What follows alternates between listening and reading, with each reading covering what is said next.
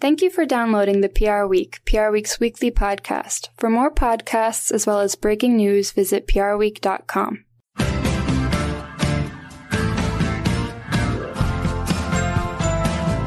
Hello and welcome to the PR Week, PR Week's regular weekly roundup of everything that matters in the worlds of PR and communications. My name's Steve Barrett. I'm the editorial director of PR Week, going to guide you gently through another show with my co-host Frank Washkuch, who's the uh, executive editor of PR Week. How you doing, Frank? I'm doing well. Thanks for having me on, Steve. It's an absolute pleasure. And we got Lisa Tareila with us this week, director of PR at Next PR. Welcome to the show, Lisa. Hi, Stephen, Frank. I'm so happy to be here. Thank you. Yeah, good to have you on board. Listen, there's only one story this week, isn't there? It's the Oscars. And I, I didn't think we'd be saying that last week. So we're, we're really going to dig into that story, the whole furor around uh, Will Smith, Chris Rock, all of the implications of that, all the other things related to the Oscars. So we're going to talk about that. Then we'll get into some uh, news, other newsy topic. There were other things going on this week. Um, PR Week uh, launched its Women of Distinction and Women to Watch lists for 2022, so we'll talk about them. Disney has responded to the Don't Say Gay bill in Florida, and uh, we'll talk about that. PR firms are turning down business at an unprecedented rate. That was a PR Week analysis. We'll find out why. Weber Shandwick, new hires. Hill and Knowlton, new hires, all in the corporate affairs sector. And uh, then we'll talk about pets in PR, a little bit of lightness to end the show because uh, mm-hmm. a lot of heavy topics. Let's start with um, you, Lisa. First of all, tell us a little bit about uh, Next PR and, and your role there, based in Philadelphia. That's correct. So the agency is actually headquartered in Colorado Springs. We've been around for at least 40 plus years um, under new leadership. Um, the CEO, Heather Kelly. We have five offices actually across the US. So I'm the director of PR based in our Philadelphia office. And we specialize in B2B and B2C accounts. So our clients really range across many industries.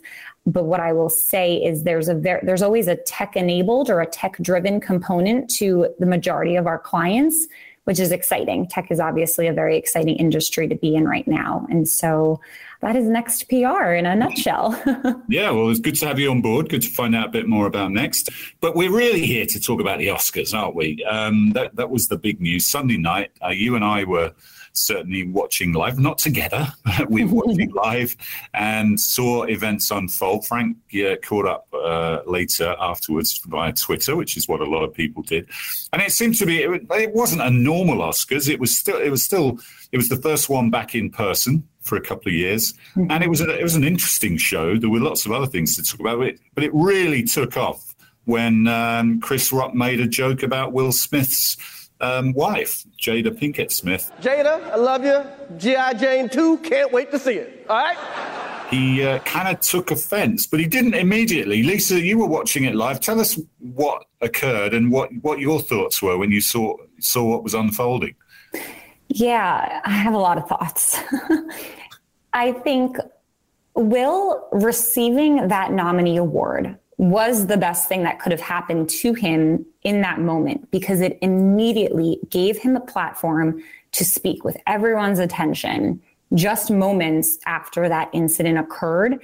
And he had that opportunity to provide an apology, to condone violence, but he didn't do that. And I think that is where his second biggest mistake was. I think as a woman and a wife, I can appreciate him coming to Jada's defense. However, it's not up to me to determine or, or crucify his actions. I think Atlanta's mayor, Keisha Bottoms, said it best in an Instagram post this week that I'll just read very briefly.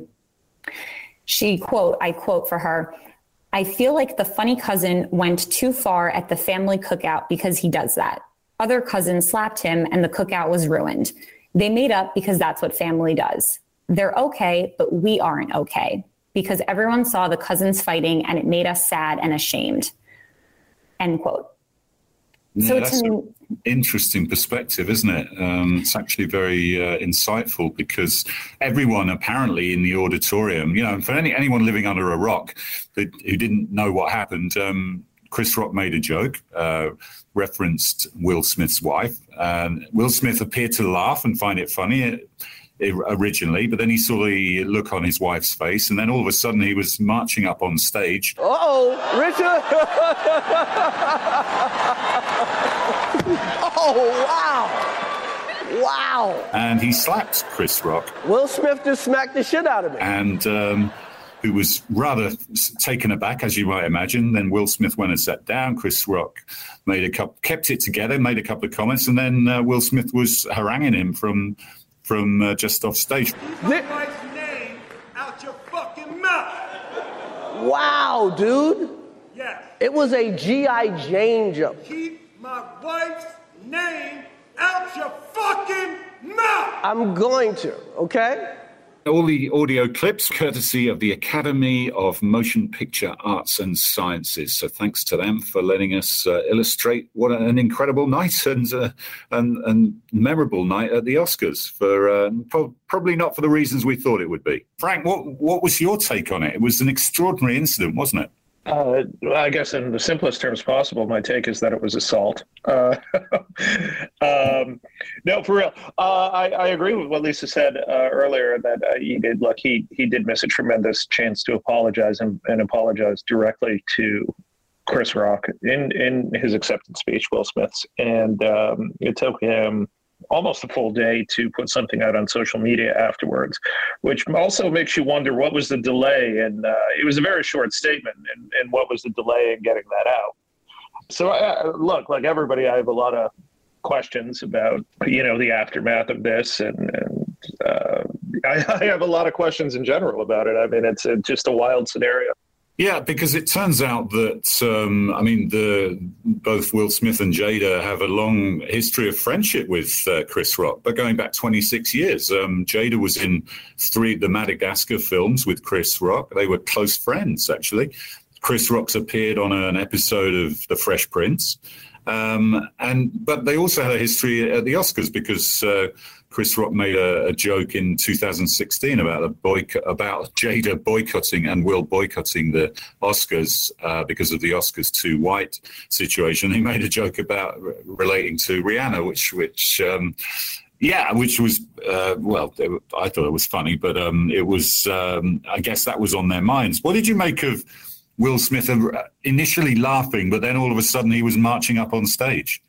Uh, well, I, I, I questioned uh, the sincerity of, of you know how he took the joke at first. Um, comedy is is often a bit brutal when it comes to celebrities, and um, yeah, I, it, it's hard to feel bad for. Um, celebrity entertainers when they're they're the the butt of a joke at the, at the hands of another entertainer in in my opinion.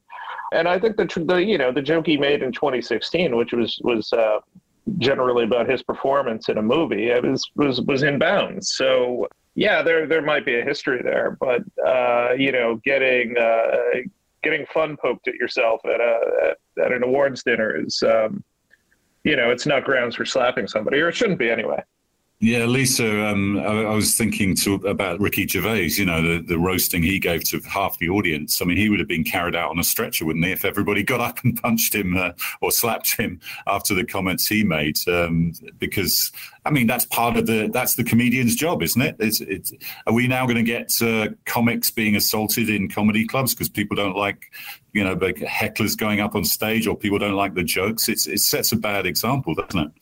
Exactly. And I think you make a great point. I think for many reasons, Will was probably triggered by that joke. And I think my sentiments of all this is that we all make mistakes. Will is a public figure. The Oscars was not the place to become violent against someone when neither his him himself or his wife's lives were in danger.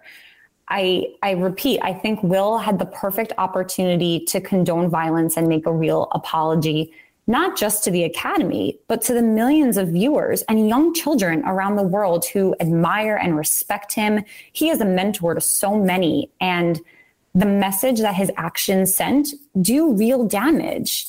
Um, I think he missed he missed the opportunity to apologize publicly immediately And I think that alone was his biggest mistake at the Oscars. Yeah, it was uh, a joke about G.I. Jane that uh, Chris Rock made, and um, Jada Pinkett Smith uh, suffers from alopecia. And I, it's still not clear whether Chris Rock knew that. I don't, I don't think he did, actually. So, as he said after he was assaulted, he said, It was a G.I. Jane joke. What, you know, what's up? and he was genuinely shocked and and managed to keep it together and actually keep the show going to his to his credit on that. So, but then everybody, of course, was thinking, well, Will's going to go up and do and, and make an acceptance speech because he's probably going to win Best Actor. And you're right, he it was uh, probably first of all it was one of the longest acceptance speeches, and it was slightly meandering, took in lots of things. But yeah, one thing he didn't mention was his wife, actually. So he, he, didn't mention his wife in the speech. He mentioned family. He didn't apologize to Chris Rock. He apologized to the Academy. And uh, yeah, it was a missed opportunity. But there were, it almost seemed to me like for one thing, I thought the set was designed in a way that it was it was very intimate, wasn't it? And there was no elevated stage, so he it was almost like getting up out of his chair and just wandering up. It was quite mm-hmm. easy for him to do it. Whereas if you think of the normal setup at an Oscars or an event, you'd have to go up a big uh, set of stairs onto a stage. That made it very easy, didn't it? And uh, that probably didn't help and it didn't help in the aftermath either because he was there sitting there, you know, and everyone was coming up to him in the breaks. His publicist was coming up and probably, uh, from what we we understand, trying to convince him to actually do an apology. So, Lisa, he certainly needed some good PR advice and good um, reputation advice in, at those moments, didn't he? I think so, and you're correct in that I think it played out, and this is to to Chris's um, defense. I think it played out the best way that it could have because it could have gone in a very different direction. And then what would have happened? Now it's being broadcasted on national television. I think it worked out in the best way possible for Will in that moment, but it could have been very differently. Yeah, and it didn't seem as though um, Frank, the, the TV company, and the organisers knew how to handle it, did it? Because they've obviously had incidents. Uh, you know, they've had incidents with naming the wrong film, best film, famously, and you'd have thought they'd have had a few more sort of crisis response things in place. Like, for example, should they have literally escorted Will Smith out of the auditorium because he's committed a crime? Would that have caused an even bigger scene? Would have other actors have got involved? You know, should they have given him, let him come up and accept the award during the speech? It seemed like they would at one point they would they, they just put the logo on there, the Oscars logo, almost like they were right. they were trying to sound, you know, cut him off. But then he then he carried on and. Um, there were also the Williams sisters in the audience, you know, because this is all about the King Richard film, and it, it kind of spoiled the moment all round, didn't it? Um, yeah. Lisa, to your point about the family barbecue. Yeah, there's there was just so many. I think everyone, whatever side, I don't even know if there are too many sides here, but I think whatever side you're on, I think everyone's overarching feeling is that it was just unfortunate. We all grew up watching Will Smith and you know, Fresh Prince of Bel Air, and we have this perception. A lot of people feel that they know him without really knowing him. I think social media also plays into that feeling where you think you're friends with a celebrity. And so this was a big moment of his life, of his career. And not just his career, but the impact that it has on the film and the other voices and the other moments that we haven't even gone into yet about the Oscars, it really clouded it. And I think it's just, it's unfortunate.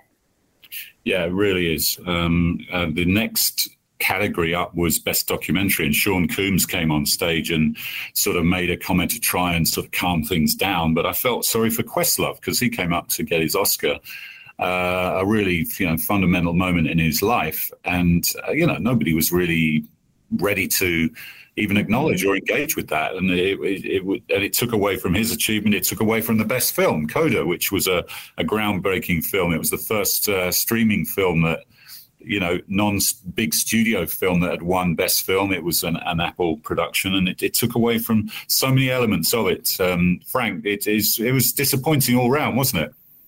Yeah, I think so. Um, I haven't seen Coda, but you know, the more I, I read about it, it's it's just such an impressive uh, production and what they were able, able to accomplish, and just make something that that highlighted, you know, the talents of of some of these actors who are deaf or hard of hearing, and it's it's just a remarkable accomplishment.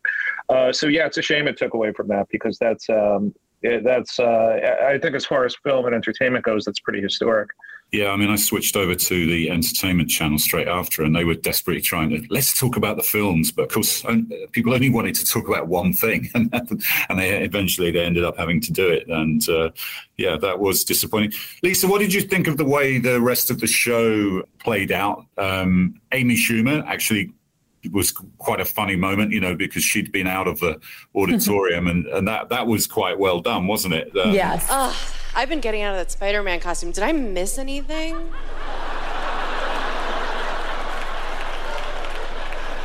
There's like there's like a different vibe in here.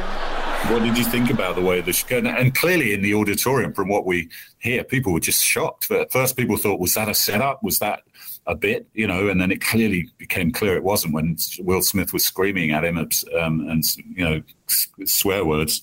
What did you think of the rest of the show after that? Yeah, I think Amy Schumer, I mean, God bless her. I think she just has the right co- comedic approach to her and she ha- she says things the right way. So I think that was a, a laugh we all needed when she came out. Um, but going back to Questlove, I'm not a Philadelphia native. I'm a, I'm a Long Islander, but I do reside in the Philly suburbs now. And I have this weird, I had this weird sense of pride when I was watching Questlove's accept his speech and just beaming with how beautiful and sentimental and emotional his speech was. It wasn't about his win. As he said, it was about what it means for marginalized communities, and I just hope everyone who is in a situation where they feel less, they feel inferior, they feel like they were born into the wrong home. I hope these moments and his speech gives them hope. And I think that is the point that he wanted to get across. And um, I thought that that was just terrifically well done. Um, and then the same thing for Coda. I haven't actually seen it either yet. Um, but I think it was just those, the recognition was such an exceptional example of how the industry should be moving in producing movies that not just feature people with disabilities, but by actually starring people with disabilities as lead roles in these films. It's it's incredibly inspiring to see this unfold, and I truly believe the public wants to see it. So it's it's time yeah, for those and, um, talented voices to be elevated. Yeah, and it was great to see a signer coming up alongside the people accepting the uh, the awards. It was uh, again two groundbreaking moments you're referencing there that really got lost in the in the narrative. Everyone's had their say on this. I uh, literally millions of words and minutes of video, etc. I like the puck coverage actually. Baratunde Thurston and Matthew Belloni. Uh, it's a good new publication, Digital Media, focused on the intersection of Wall Street, DC, Silicon Valley, and Hollywood. And they they, they really did some good stuff. I, I urge you to check that out. Jim Carrey had his say. He thought it was disgraceful the way everyone was applauding Will Smith after what he'd done. Piers Morgan, of course, had his say. Even OJ had his say. You know, everybody had his say. But uh, just to finish on the Oscars, Frank, the last image was Lady Gaga and Liza Minnelli, and uh, people found that quite touching, um, and the way sort of Lady Gaga was looking out for Liza Minnelli. I got you. I know. What was your take on that? Yeah, I I had some uh, some questions about that, but it's um, yeah, look, I thought what Lady Gaga did was was quite nice to see, and it was you know it was it added a lot of humanity to the moment, especially after everything that had happened, and you know I think it like you said, there was a, a, sense of shock about the entire broadcast. But I, I think that she was, uh, it added some humanity to it for sure. It did. It did. Lisa, just to end on on this, which, what are the repercussions here? I mean, are they going to have to change the way they do these shows? Do you think Will Smith will face any uh, sort of uh, suspension from from being part of the awards? And will they? They're going to produce the shows probably a little bit differently to try and try and make sure stuff like this can't happen again. Yeah, I. That's one I I don't have an answer for. I think it's you're right. There there is going to be some changes, necessary changes, and it's I just think it's sad for the future of what these award shows mean and what they represent. And I'm hoping that they don't change so drastically where that fun and that lively, the the jokes that are, you know, meant to be jokes. I, I hope that all those things still exist, but you're right. This is a turning point for the Oscars and likely many other of these award shows. And looking at it purely from a cynical point of view, it actually got it was good for ratings, wasn't it? And everyone has been talking about the Oscars for the past week, you know, ever since it happened. So I guess on what and the, and the ratings were up on last year. So although it was still down on 2000. Uh, uh, 2020. But uh, yeah, it was it was it was a crazy story. So many layers, so many levels. Let us know what you think. Um, yeah, reach out on socials and let us know what you think. Frank, let's talk about uh, PR Week Women of Distinction, one of our favorite uh, programs. Used to be called Hall of Fame. We rebranded it this year, but we've uh, unveiled the class of 2022 this week. Yeah, I can't stress enough how difficult it is uh, to get on this list. I mean, we just have such an exceptionally long list of, of candidates who apply for this who are, are you know, qualified, even overqualified in some cases. And unfortunately, you can't pick them all. But uh, it's a really really deserving group of people. And so is the Women to Watch list, uh, which focuses on a more uh, up and coming group of women executives in the industry. But if you just look at the companies that are represented in this year's Women of Distinction program, I mean, we have uh, Catherine Beiser from Eli Lilly, Katie Boylan from Target, Jennifer Erickson from MasterCard. Jane Hines from Google. I mean, it's uh, it's a terrific list of, of top executives at top companies. It really is, and we we we've honoured a lot of women again because we feel that uh, you know PR is a 75% female industry, and, and it's been a tough it's been a tough couple of years for everyone, but especially women balancing um, family duties, um, home duties, home education, and everything else. We've seen people women leaving the work workforce in droves. So um, really great role models to aspire to emulate and who are sending the elevator back down. So, uh, Lisa, hopefully uh, these sort of recognitions um, are inspiring for every woman working in the industry and, in fact, everyone working in the industry. It is. And I will say, I think it, there has never been a more exciting time to be a woman and to be a female in a variety of industries.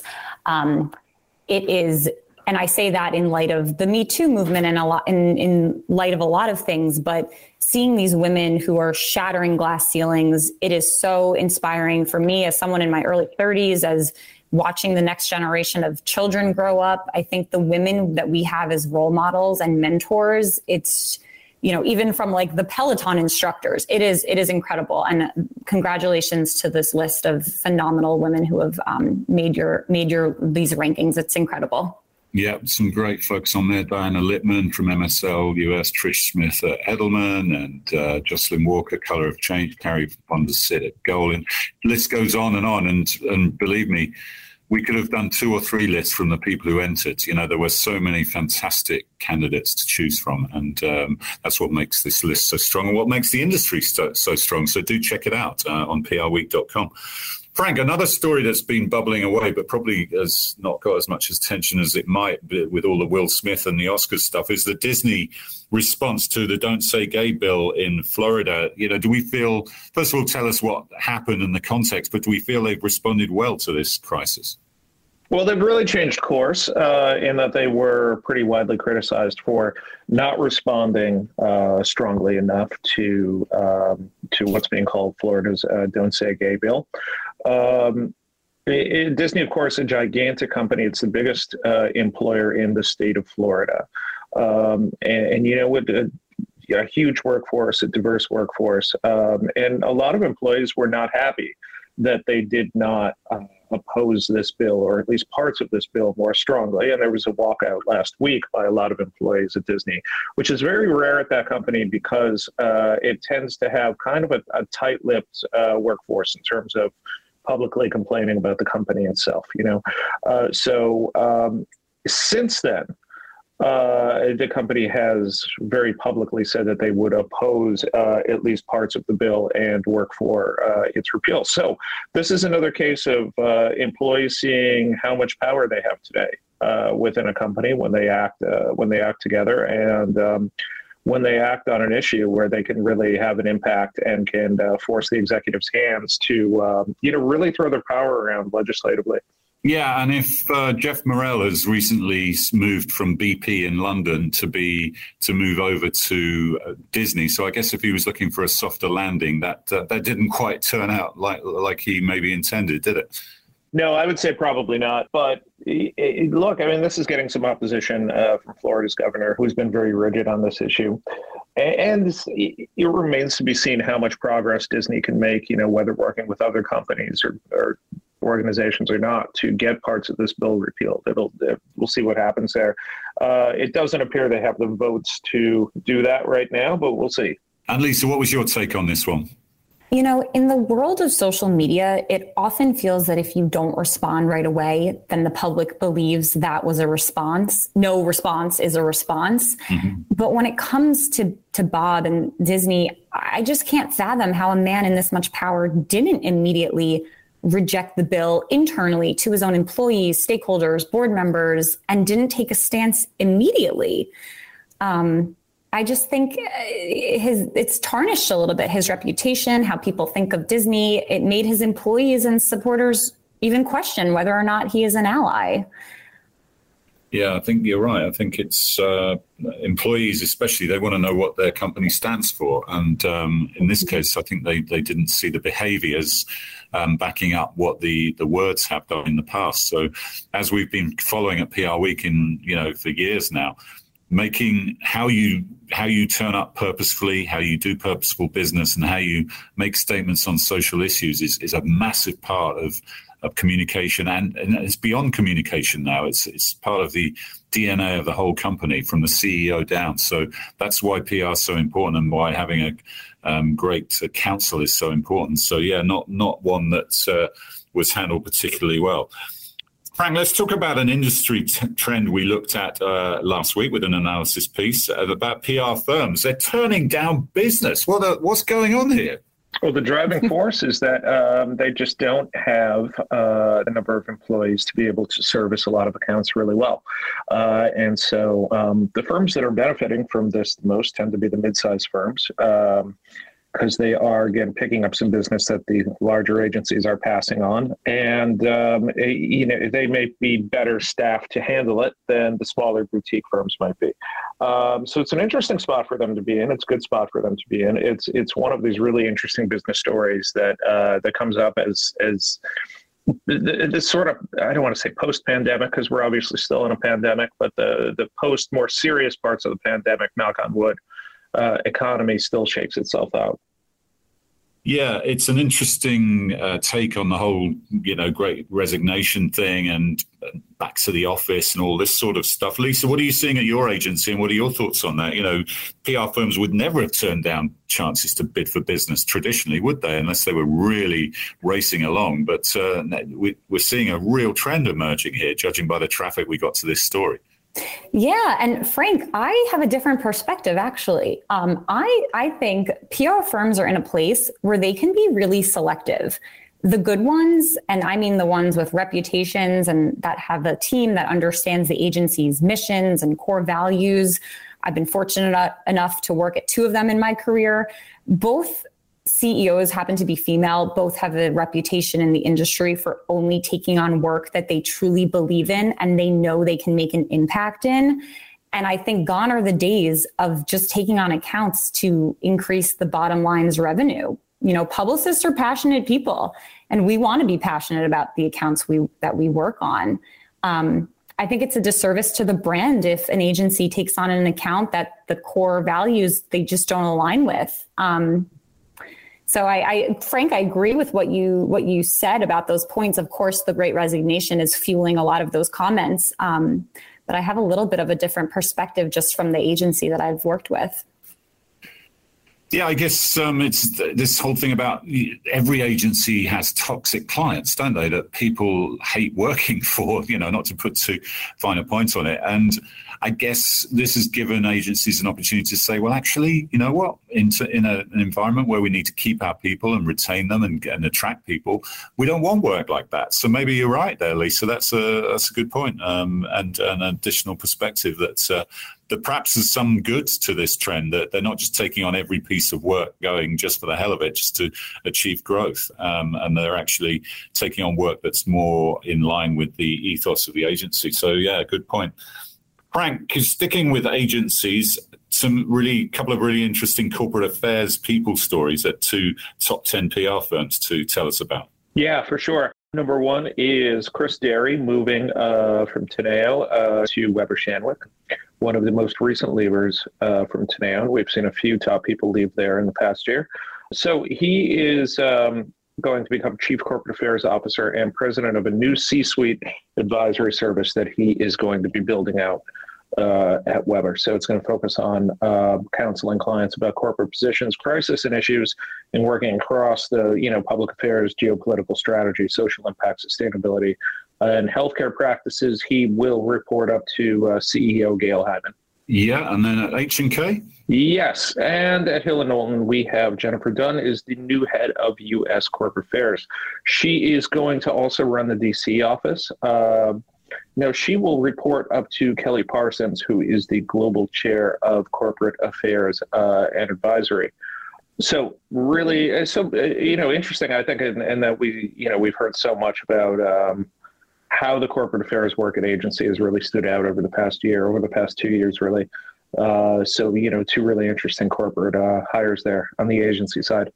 Yeah, definitely. We've seen a big trend toward that sort of work. Senior counsel and uh, two top 10 firms looking to beef up their offerings there. So, uh, an interesting trend emerging and one that uh, has kind of backed up what's been happening over the last couple of years. Well, let's finish on the big issue of the day, Frank pets in PR. We've been profiling pets of PR pros that have helped them get through the pandemic over the last couple of years. We've been doing that for the last couple of months actually. Come to the end of our series, but we've done a little poll to see who people preferred and what was their favorite pet. First of all, Frank, which was yours?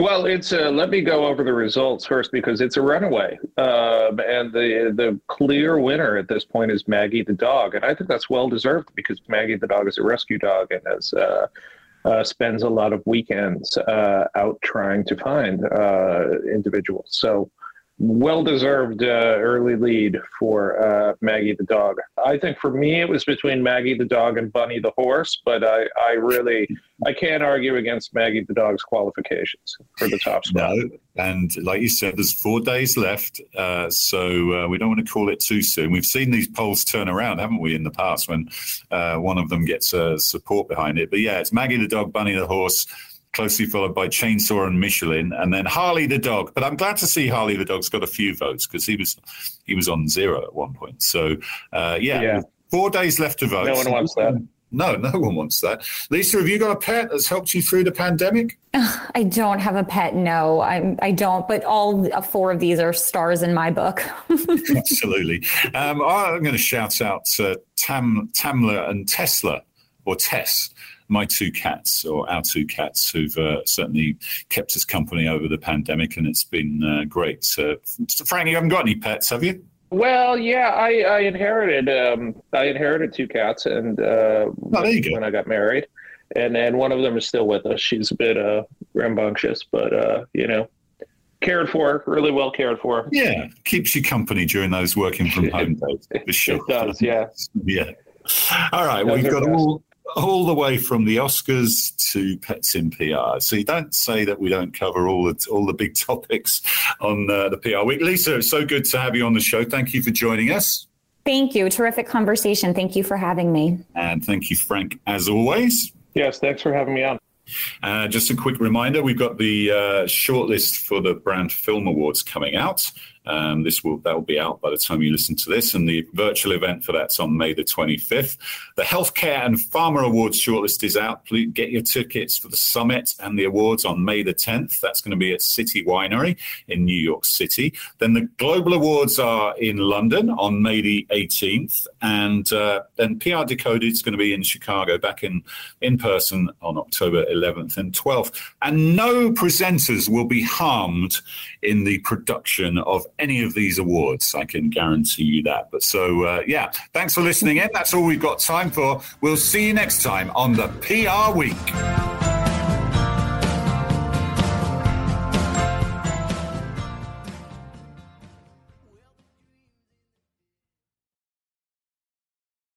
Thank you for listening to this week's episode of the PR Week. To find more episodes, visit prweek.com.